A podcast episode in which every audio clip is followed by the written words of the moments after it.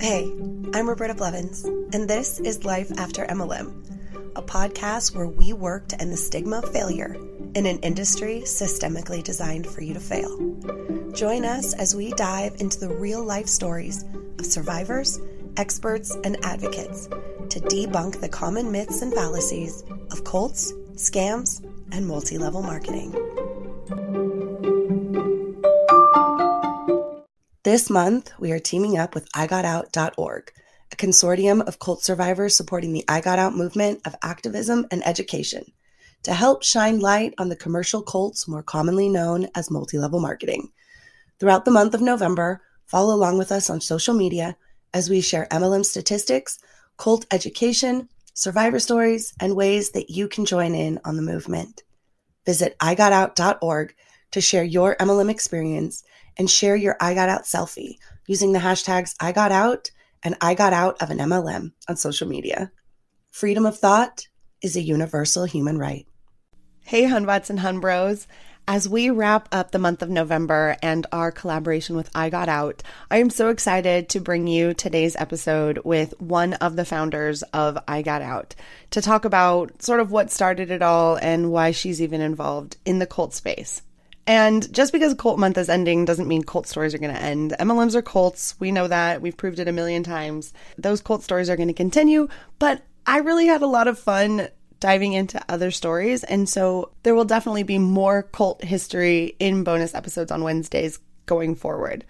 So today's episode is with Gerette of I Got Out, and next Wednesday's episode will be your I Got Out submissions, stories, and comments that you've been leaving all month long. So thank you so much to everybody who sent in their stories, commented on posts, or really just engaged in any of the stuff that we were doing. I really, really appreciate all of the support. Although this episode is a cult episode, there aren't too many trigger warnings other than the normal cult things, right? Psychological manipulation, gaslighting, that sort of stuff. So, again, please use caution if that is a sensitive subject. I also want to remind you that December is coming up and with it comes a month long of holiday magic. This month we are getting eight days of holiday magic, and I am bringing to you some of not only my most sought after interviews, but the ones that are requested the most by you guys as well. So stay tuned. We have so many great episodes for December planned. We'll also be tackling some deeper subjects in the new year, including financial education and neurodivergency. So stay tuned for those episodes as well. I am so excited and I cannot wait to share with you guys everything that I have been up to and everything that's coming out on the show. So stay tuned. So please stay tuned for all of that. Quickly, I want to thank our new Patreon members, Emily A and Emily Plain. Thank you so much for your support of the show. I really, really appreciate it. And lastly, if you are listening to this in real time, uh, there is a free MLM survivor writing to reckon class that Gerette will be hosting, who is the subject of this episode. So after you listen to this and you're like, oh my gosh, I want to do that, it is a free class. You can head to my website, robertablevins.com. There's a pop up and you can sign up there. It is next Sunday, December 4th at 5 p.m. Eastern, and spots are limited. We will do more of these as needed, but Gerette wanted to offer this, and I was very, very excited to be able to do that for you guys. Anyway, other than that, please enjoy the show, and I will see you on Wednesday with some of your cult stories. Welcome back to another episode of Life After MLM. All month, we have been focusing on cults and cult education and cult stories.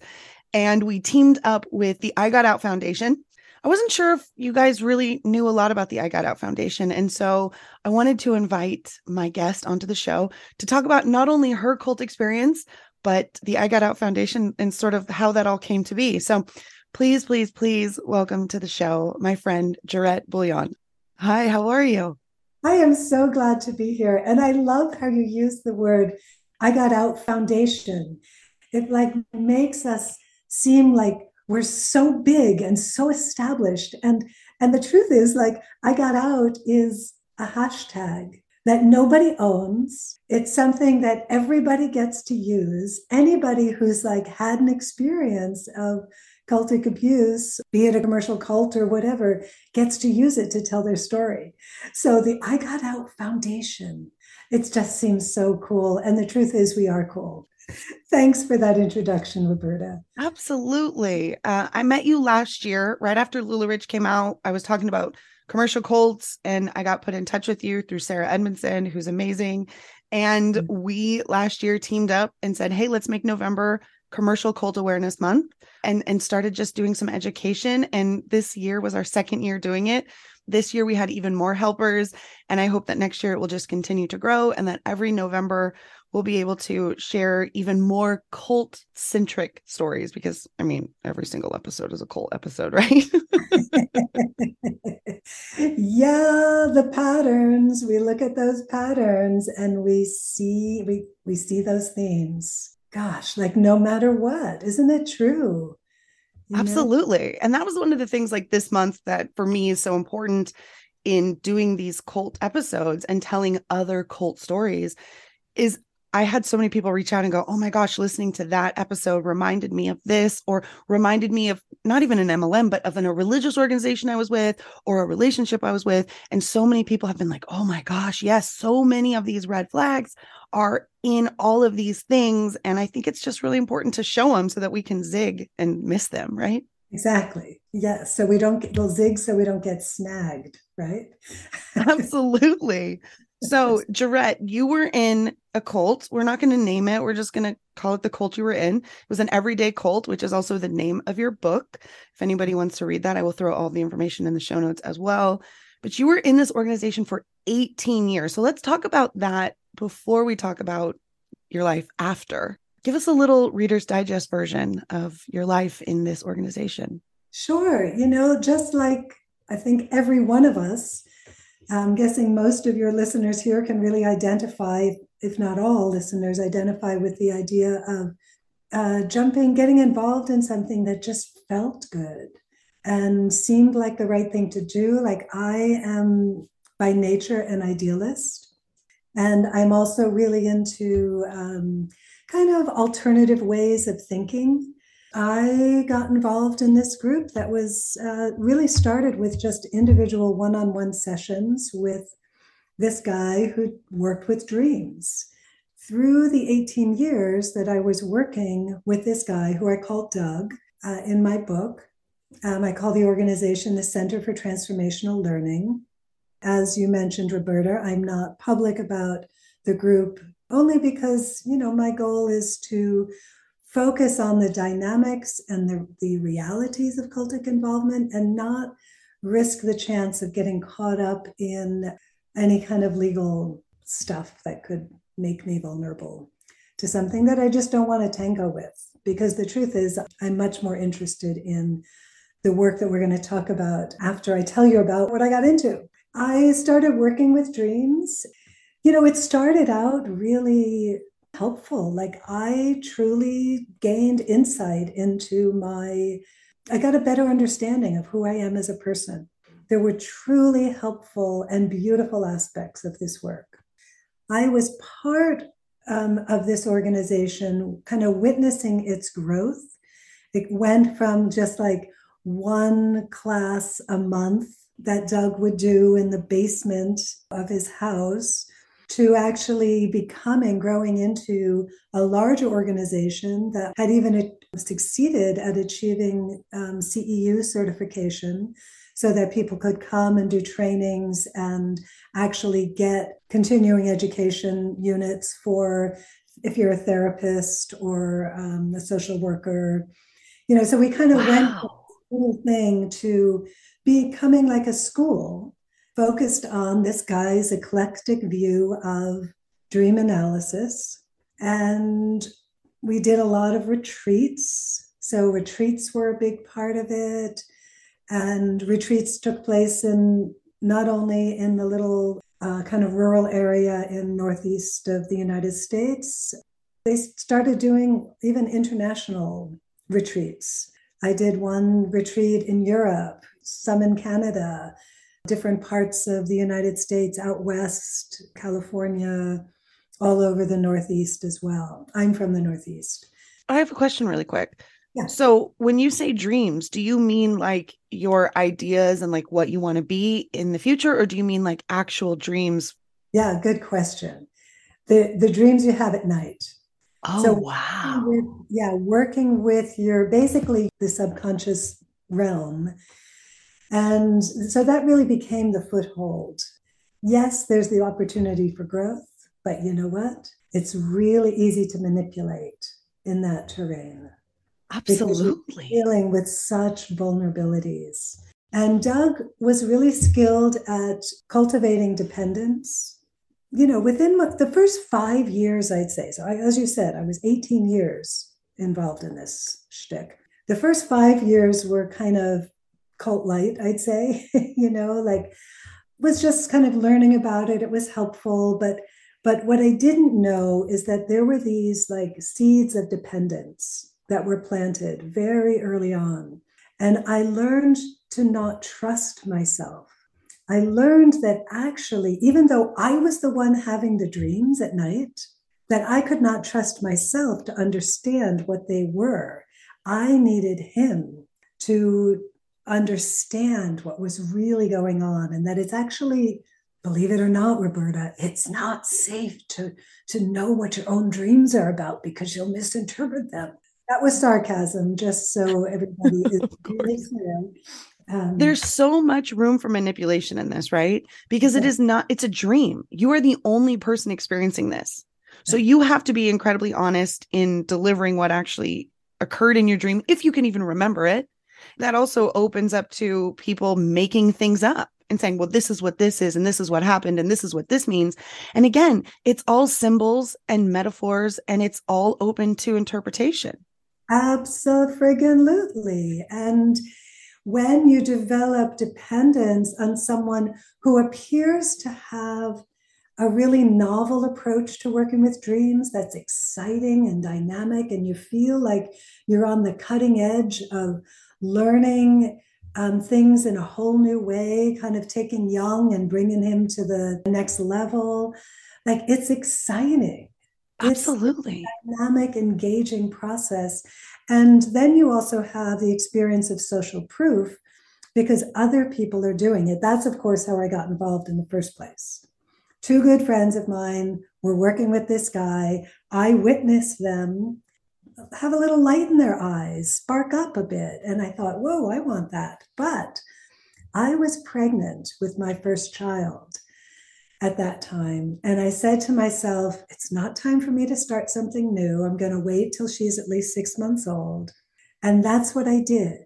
So in the waiting, I was building anticipation. And I was also in that vulnerable place of being a new mom. Absolutely. I had been a teacher for years before I gave birth to my first child.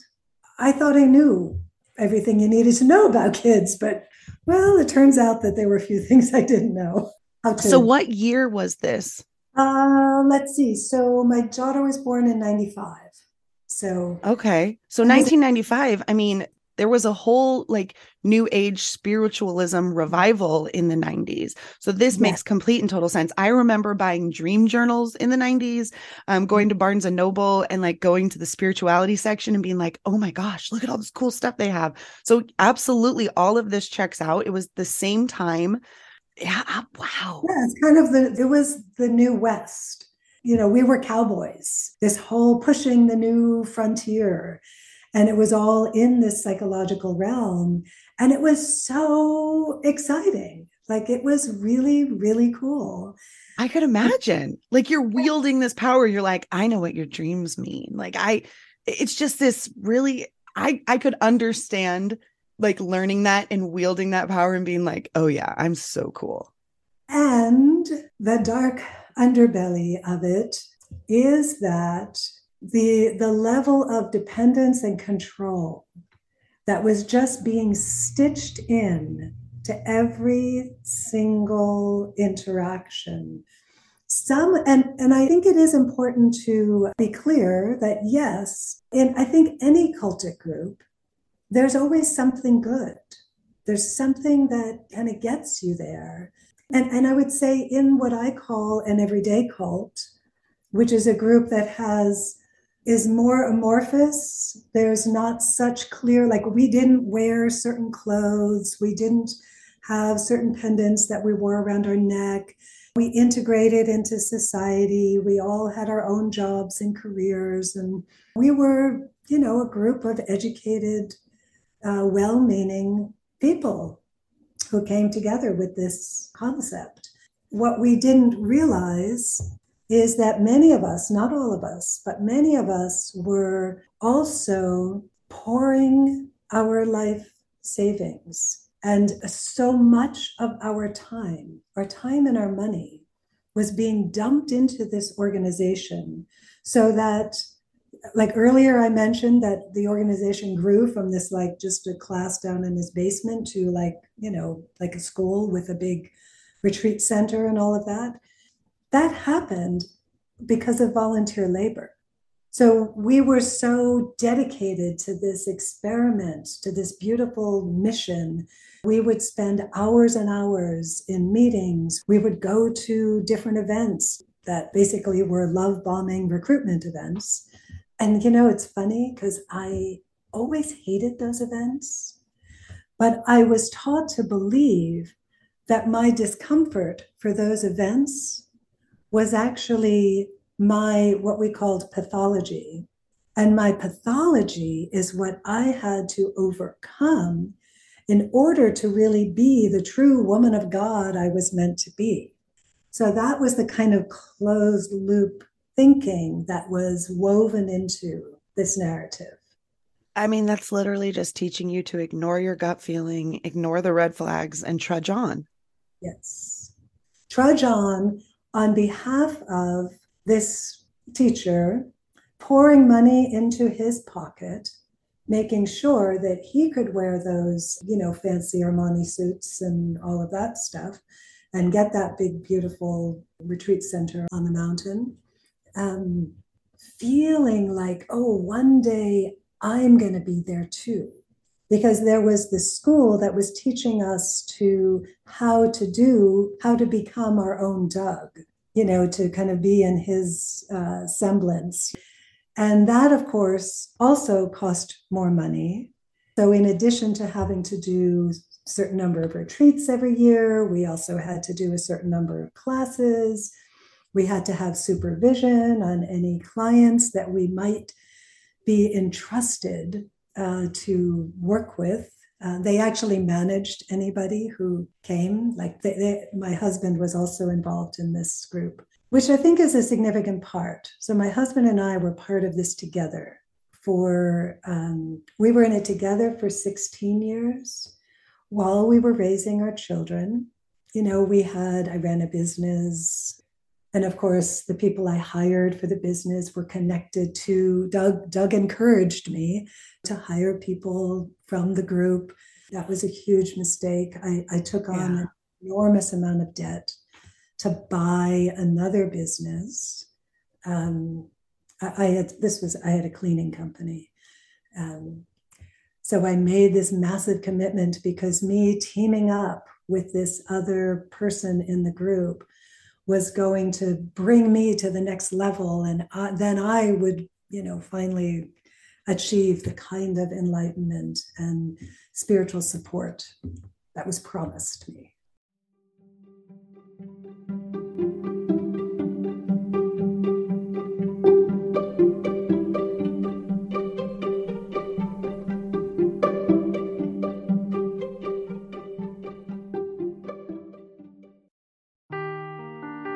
the truth never gets old. Introducing June's Journey, the free to play mobile game that will immerse you in a thrilling murder mystery.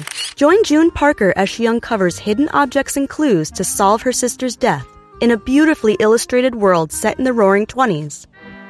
With new chapters added every week, the excitement never ends. Download June's Journey now on your Android or iOS device or play on PC through Facebook Games. Spring is in the air, and with that comes spring cleaning, especially those closets. I am beyond guilty of keeping pieces around that I no longer wear, I'm hoping to fit into again, or I just can't seem to get rid of for whatever reason my brain uses to justify the hanger space. But this year, I am implementing the one year rule and spring cleaning my wardrobe with the help of Quince. As a sponsor of Life After MLM, shopping with Quince is a great way to support the show and get some cute new items to treat yourself once the purge is over, too. Once you put your seasonal and holiday items in the back of the closet, it's time to purge what's left and see what can be donated and what needs to be retired for good. It's only then that you can organize your keepers and see where you can amp up your style for the coming year. And that's where Quince comes in. By partnering directly with top factories that use safe, ethical, and responsible manufacturing, Quince cuts the cost out of the middleman and passes the savings on to us at 50 to 80% less than similar brands which means you can stretch your dollar and save on great staple pieces that will last through at least a few spring cleanings. Indulge in affordable luxury. Go to quince.com slash MLM for free shipping on your order and 365 day returns. That's Q-U-I-N-C-E dot com slash MLM to get free shipping and 365 day returns. Quince.com slash MLM.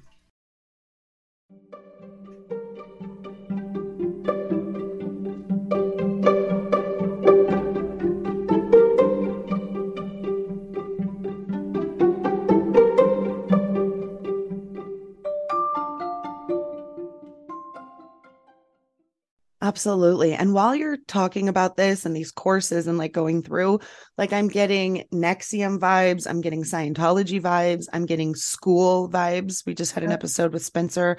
Mm. It's just, it's the same. It's this betterment, like, and then even you mentioning the volunteer work to build this center, to to donate the money to get to the center, like that's so common as well. This, you know, volunteer labor quote that is it's not really volunteer, it's coerced slave labor, essentially. It is. It is. And that's part of what is a really interesting dynamic that in the i got igotout.org and the organization that we're developing, we are all, all of us who are part of i got igotout.org are cult survivors. So we've all experienced, have direct experience with power over abuse in one way or another. All everybody is completely different in their experiences. Everything from religious trauma to MLMs to the Moonies, you know, there's a whole kind of mix. But to create an organization that does not rely on volunteerism. And the irony, of course, is that both Lisa and I, so Lisa is the other co founder of I Got igotout.org. So the two of us have worked literally like every day for the last two years. We have done volunteer labor. It's our passion and it is very much integrated into you know my work today uh, just for context i got out eight and a half years ago from the group i was in today my work is in cult recovery and education and uh, and it's beautiful work it's work that fuels me every day I work with writers. It's gorgeous. And my my volunteer work with igotout.org totally nourishes me. And there's a point that it's gonna start to not be okay. And it's really interesting because Lisa and I are like, we're realizing we're kind of in this process right now. But what we're committed to doing is to create an organization where we are not repeating the things, the abuses that occurred within the organizations that each one of us, that all of us got out of. So in igotout.org, we created guiding principles. We worked for months, a small group of us, on these guiding principles you know, they're really all about supporting autonomy. Everyone who's a part of igotout.org gets to do their work in their own lane, in their own way. And that's a gorgeous thing. Never do we want to tread on anybody's toes in that way. And we get to bring our passions, bring our unique gifts, and we are all friggin' equals. Absolutely even the people who have tons of experience and the newbies, we all have something of value to bring to the table. So we actually created guiding principles around how do we work with that. So I'm like on this friggin' mission, Roberta, to now I sound like a friggin' cult leader, don't I? Forgiven. but I think it's possible. I really think it's possible to create businesses to create an entity that is truly respectful of human beings. on every level. You know, we get to shine in our strengths and we get to be vulnerable where we are vulnerable, where our weaknesses exist. It's so important that you say that we're all equals. I think it's something that maybe we don't think about is that hierarchical structure is like it's everywhere, right? And it's especially in MLM, it's especially in pyramid schemes and cults. And so not having that, really taking that away and saying we're all equals, whether you've been in here for years and years and years, whether you're very famous and everybody knows who you are, whether you're new and you just want to help, you want to contribute, we're all equals. And I think that's so important. And I think that's what drew me to you guys just so deeply Mm-hmm. is that is something that I really believe in as well. That there is room for every single person that has a voice and that every voice is valid, regardless of where you are in your journey. There are people that listen to the show that are in MLMs. I get their emails. They say, I really want to get out, but I can't yet. I'm working my way out. Yeah, what you said about autonomy, that everyone can be who they are, regardless of where they are in their life. And it's okay. We're working towards being better than who we were yesterday. And that's really all we need to do. Right. And that it is a process. I mean, that example of people saying, yes, I'm involved right now. This, I see it and I want to get out, you know, more power to you. Like that, that's beautiful. You get to see, there's no shame. What we have experienced. And I think the biggest gesture of hashtag I got out is that we get to destigmatize that involvement because the truth is and I know you know this so well, Roberta, every one of us, like we humans are wired for belonging. We're wired to make meaning. We we need we're we're meaning seeking people. And if we're in an environment where there's a closed narrative that starts to make sense for us, we're going to keep ourselves in that narrative because it gives us a sense of balance. It gives us a sense of like okay i can i'm regulated today i can move forward. And and we have to stay in that silo until that fracture the light you know i often talk about the crack the crack that lets in the light and we start to see that what we were involved in is not what we had signed up for. Right, and when we experience that crack like people who are still in MLMs and are trying to get out that's an incredibly important place to take care of oneself. Really um, lean into your autonomy, you know, lean into your instinct. And yes, I experienced my instinct being completely the opposite when I was in, when I was indoctrinated, and I was fully indoctrinated. And my instincts were the opposite of what I now see as instinct. When it gets that bad, that's intense it's an upside down world. And yet that does get to correct itself through the kind of work that you're doing, Roberta, in just bringing these stories forward. I mean, and I really believe like what I got out is all about is just encouraging people to tell their story. Absolutely. And the stories, the stories do the work. They do. They absolutely do the work. They just do the work. They teach us. They open our hearts. They educate us. Yeah. You know, they human they humanize us. So, Gerette, what was your crack? Hmm, my crack. Whew. At that, at the height of my involvement, so literally at, here's the thing. For me, it was 18 years, four months, and 28 days that I was in. And there was a crisis in the organization where six of the top leaders in the organization left on the very same day. What? And it was like, well, I mean, earthquake material. This is like, you know, the, the emails were coming in, what because everything was done through email. Not everything, but a huge amount. The emails were coming in, and my the earth, the ground I was standing in, like opened up and started heaving. And I was like, whoa, what is going on here?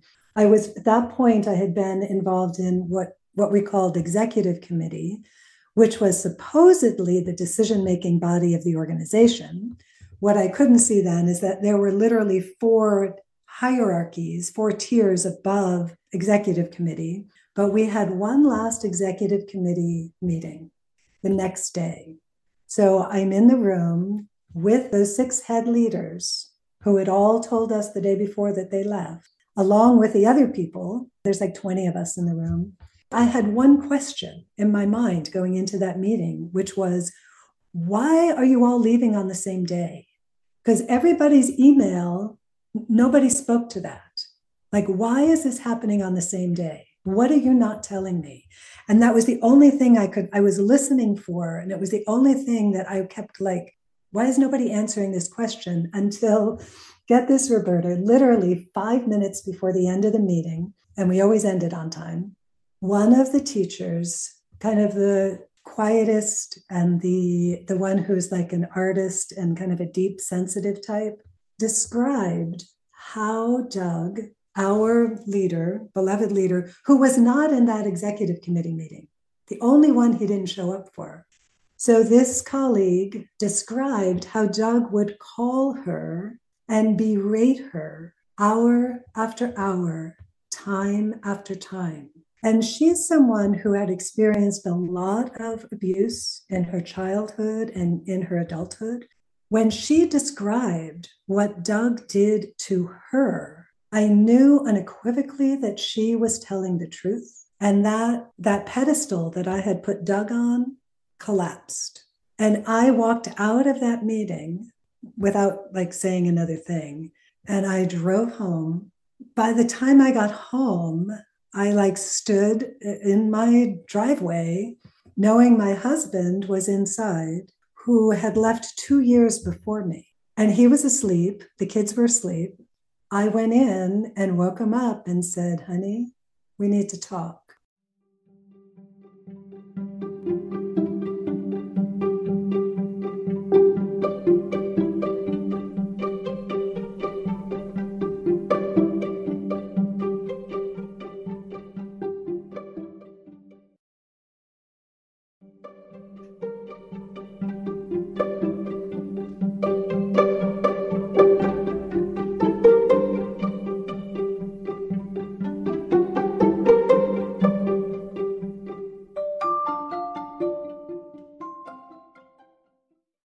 And he, you know, within a short time, he started crying and said, You know, I've been waiting for this. Oh. Yeah, he's my guy. He's a really, really good guy. Wow. It, it, it is interesting, right? Like that, just that one little piece of information. Like you just, you saw and experienced someone's story and you were like, yeah, no, I'm done. Yeah. Yeah. Her being harmed was like, that's not okay. No one does that to such a beautiful human being. I will not. It was like my conscience, my conscience woke up. And then I, of course, started to see how others had been harmed, how my husband had been harmed, how I had been harmed, how other beloved people had also been harmed. But that was the crack. Wow. So it wasn't until six and a half years later that you decided to start I Got Out? Well, it wasn't like deciding, it just was like this synchronicity of worlds coming together. You know, Lisa, who is like now my best friend who I connect with every day and work with on a daily basis, she just came into my life October 20th, 2020. And that was through Dr. Steve Hassan and um, my good friend Mark Laxer, who was, I called him my cult buddy. And we ended up on a panel discussion where Dr. Hassan was presenting, and I kind of put in the chat, you know, let's, um, I would love on the Zoom on this panel discussion, I put on the chat, I think we need like a Me Too style movement for cult survivors. And Dr. Hassan like jumped off his chair, like, yes, yes. And I didn't know him at that point. I had met him once at ICSA conferences, the International Cultic Studies Association conference. But Mark knew him. We got together and uh, started meeting on, on Zoom. And his assistant, you know, tossed out a few different options for different hashtags. I had ridiculous ideas like hashtag hoodwinked, hashtag IC2. I don't know. I had stupid ideas. Um, but Steve's assistant put in an email chain, how about hashtag I got out? And that was like Zoom, like electricity going through the email chain. We all said, yes, we're going to do it. Steve tweeted it that same day, like within minutes of deciding on it.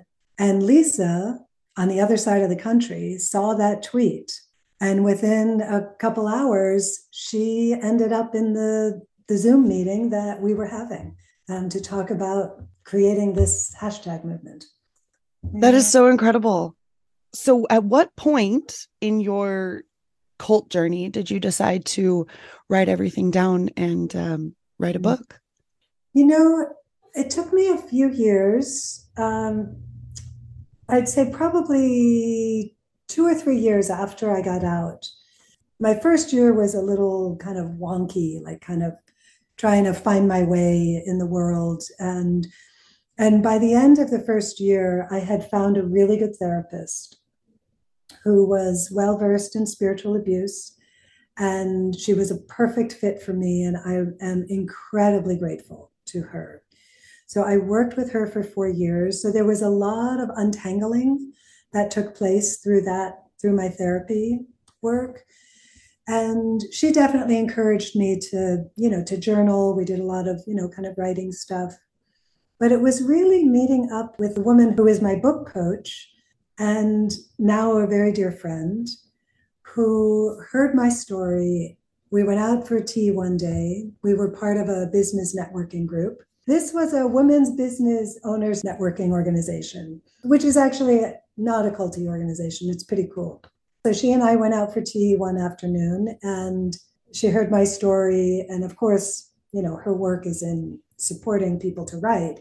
But she was like, Gerette, you have to write your story. This is also occurring during the rise of the Trump presidency. So, seeing the way power over dynamics were being played out on the national stage was kind of additional fuel for me to kind of to get my story out into the world. And it definitely motivated me. And at first i started writing more of a, a nonfiction self-help kind of book. And it's like ugh, that's the kind of thing that you know that feels too culty. So i had to stop that track and then focus on my story. And i i honestly i didn't know how i would feel about having my story out in the world. And I have to say, Roberta, I am totally cool with it. Like it has blown me away. Like, you know, people who have said, Oh my God, your story helped me so much, and give me like really specific ways that they felt heard and acknowledged. I'm like, if this helps just a handful of people, it is totally worth it to have it out there. So I feel really, really fortunate to have had the support and the and really privileged to have the kind of the life support because I didn't work a whole lot in my first few years after getting out because I had just so much healing to do. It was intense, very intense. Yeah, I think that's really important actually. Let's talk about that. Getting out of a cult. I've seen it happen a couple times where people want to speak out, they want to be a part of the movement and they're not really ready yet. And um, sometimes we see relapses or burnout, things like that. You mentioned a therapist. Let's talk about maybe those first couple years getting out. Not everybody's story is going to look like you get out of the cult and you hit the ground running. Sometimes it takes years. I didn't even like, I think it was like three years before I was really like publicly showing my face and speaking out. I know it seems like, oh, I just showed up, but I have many years of me just being like this faceless. I'm sharing memes and things for a long time and, and working through all of that on social media as well. Let's talk about those first couple years and and maybe some advice if someone is looking to get a therapist, what mm-hmm. they can look for, maybe some keywords, things like that to find the right person for them, uh, spiritual abuse or cultic abuse. Sure. Yeah. Um, I love that question. For me, I was looking for someone who knew about spiritual abuse. That was one of my key phrases when I started searching. And I, you know, I ended up finding Teresa through Psychology Today, which is a fantastic resource. The other thing that was really important to me was the work of Dr. Dan Siegel. And Dr. Siegel is a, a psychologist who, with a focus on neuroscience And he done, has done a ton of work around integrating trauma. So his his work is based in, you know, attachment work and lots of lots of really good, good therapy.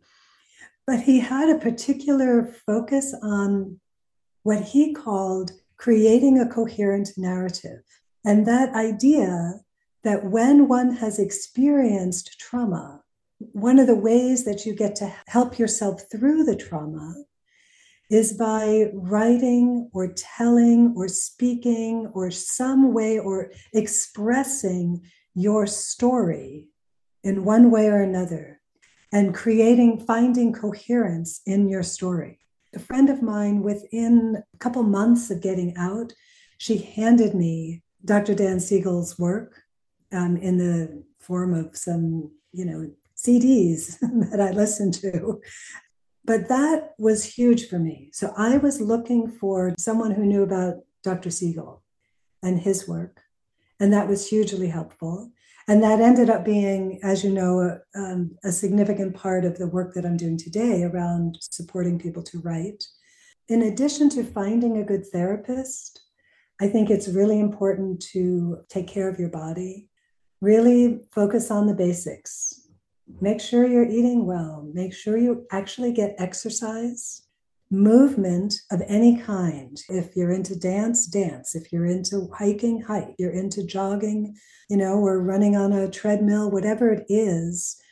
Um, or even if you live in an apartment, don't take the elevator.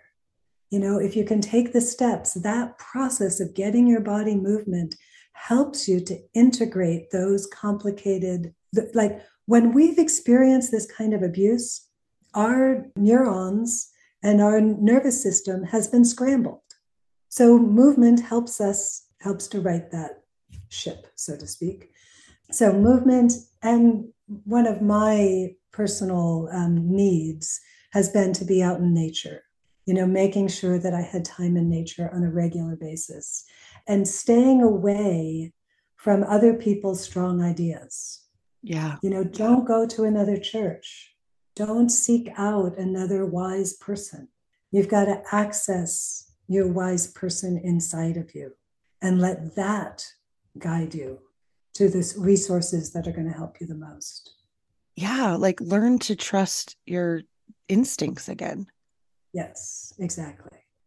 So, for anybody that's listening and is like, you know what? I'm I'm working through this. I think I want to tell my story. I think I want to write this down. Maybe write a book, start a blog, start a podcast, come on my podcast. I don't know. Whatever you mm-hmm. guys want to do. Like Gerette, you're the writer. You you have these workshops. Tell us how how we can do that. You know, writing is such a wonderfully integrative practice. Whether you're writing on your scraps of paper or on your tablet or you know take a little recorder with you when you're taking a walk and just speak into it. Telling your story one way or another is so so helpful. And the writing process i mean my classes that i offer are called writing to reckon and they're specifically for people who have experienced you know some form of cultic or culty or power over abuse in one way or another. Having an opportunity to write while you're in a small, intimate class can be super helpful. It can just give a little bit of extra supports, and you know that the people who are who you're with have gone through something related, and there's no judgment. You know, it's a really kind of small, safe space. Uh, whether it's a one-time thing or an ongoing thing there's no you do whatever works for you. There's no no requirements. Not like you know you've got to do six you know classes within a six month period or blah blah blah. There's none of that. It's totally what works for you.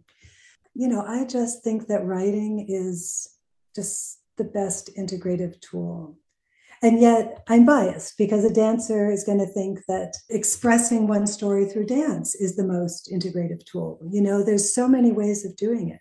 Just tap into your creativity. We are all creative people, every damn one of us. I agree.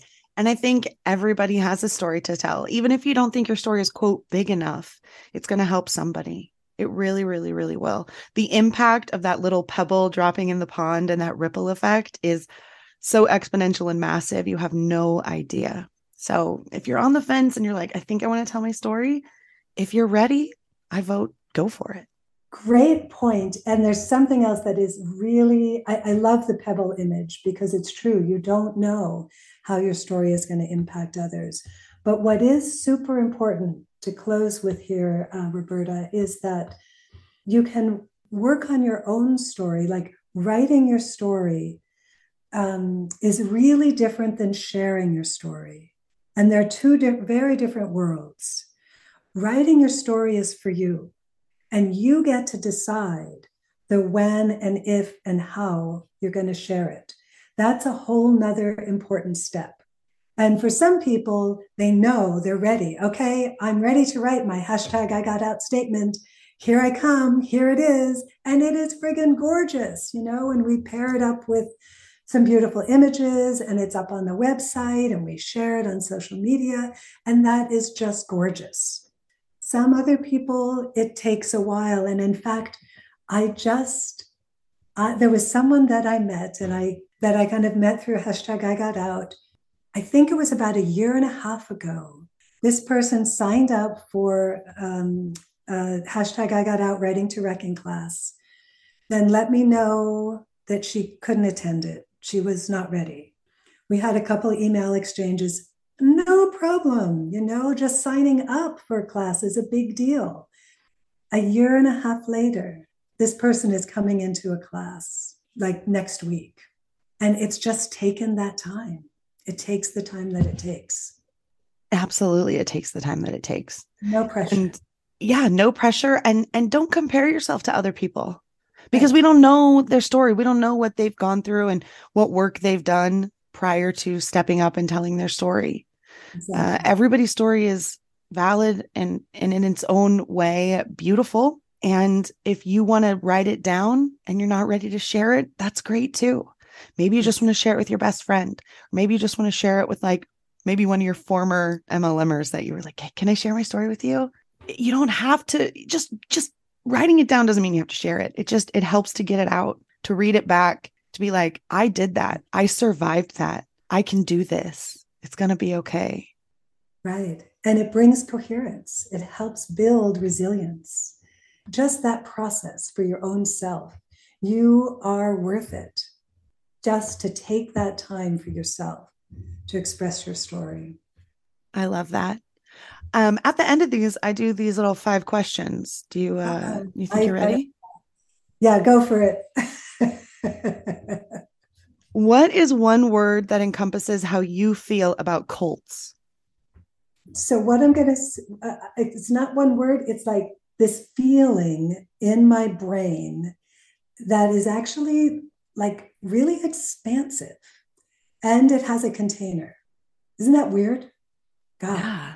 But that's just what happened when you asked that question. Uh, hey, it, it works. Expansive and contained. I don't know. Weird. Okay. Don't don't analyze it, anybody. what is a warning that you would give to somebody who's maybe on the fence and thinking about joining a cultic group? Follow the money and follow the time.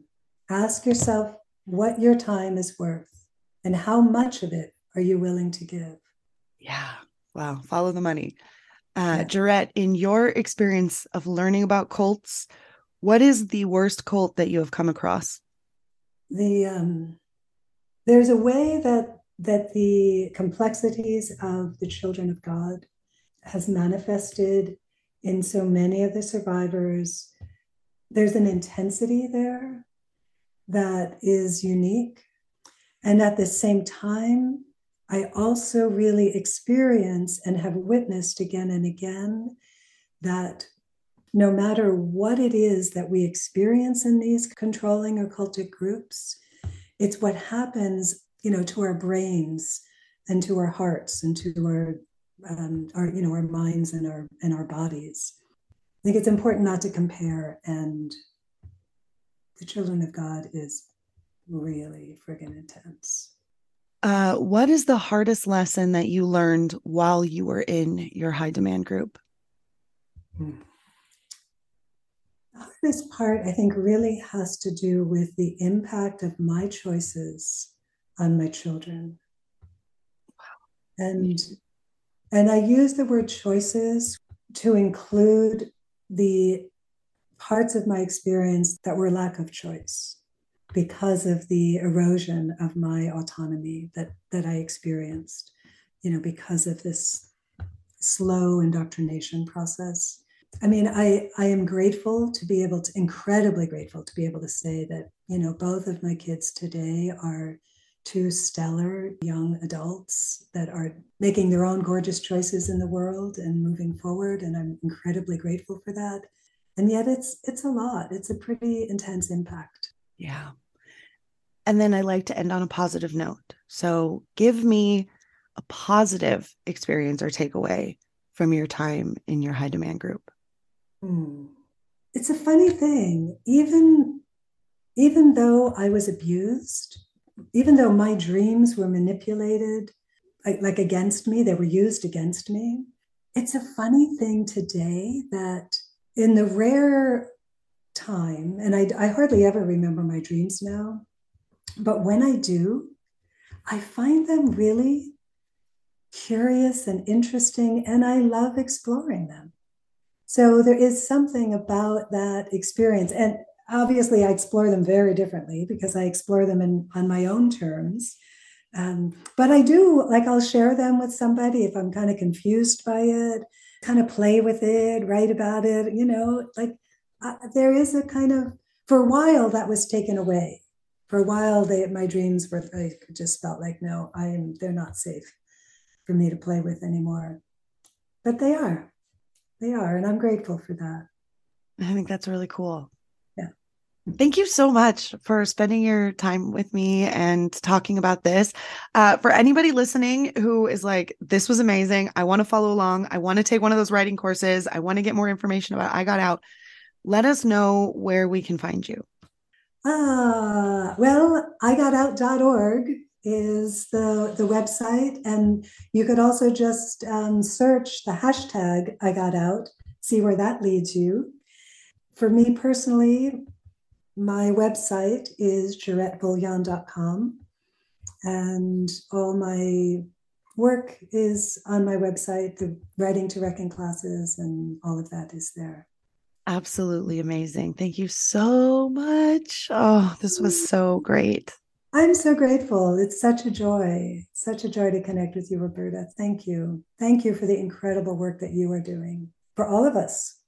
And thank you for the incredible work that you and Lisa are doing. And if you want to catch the interview with Lisa, Danielle from from Huns to Humans, did an interview, and I will also link that in the show notes. Thank you so much for partnering with us again this year in November. And I cannot wait. We will start earlier next year for November for Cult Month. And if anybody is interested in getting in on it and wanting to be a part of this, hit either of us up. We're easy to find and write your I got out story, share your I got out, use the hashtag I got out and I got out of an MLM. And uh, if you're ready, like we said, we would love to hear those stories. Thank you so much. Thank you, Roberta. What a treat.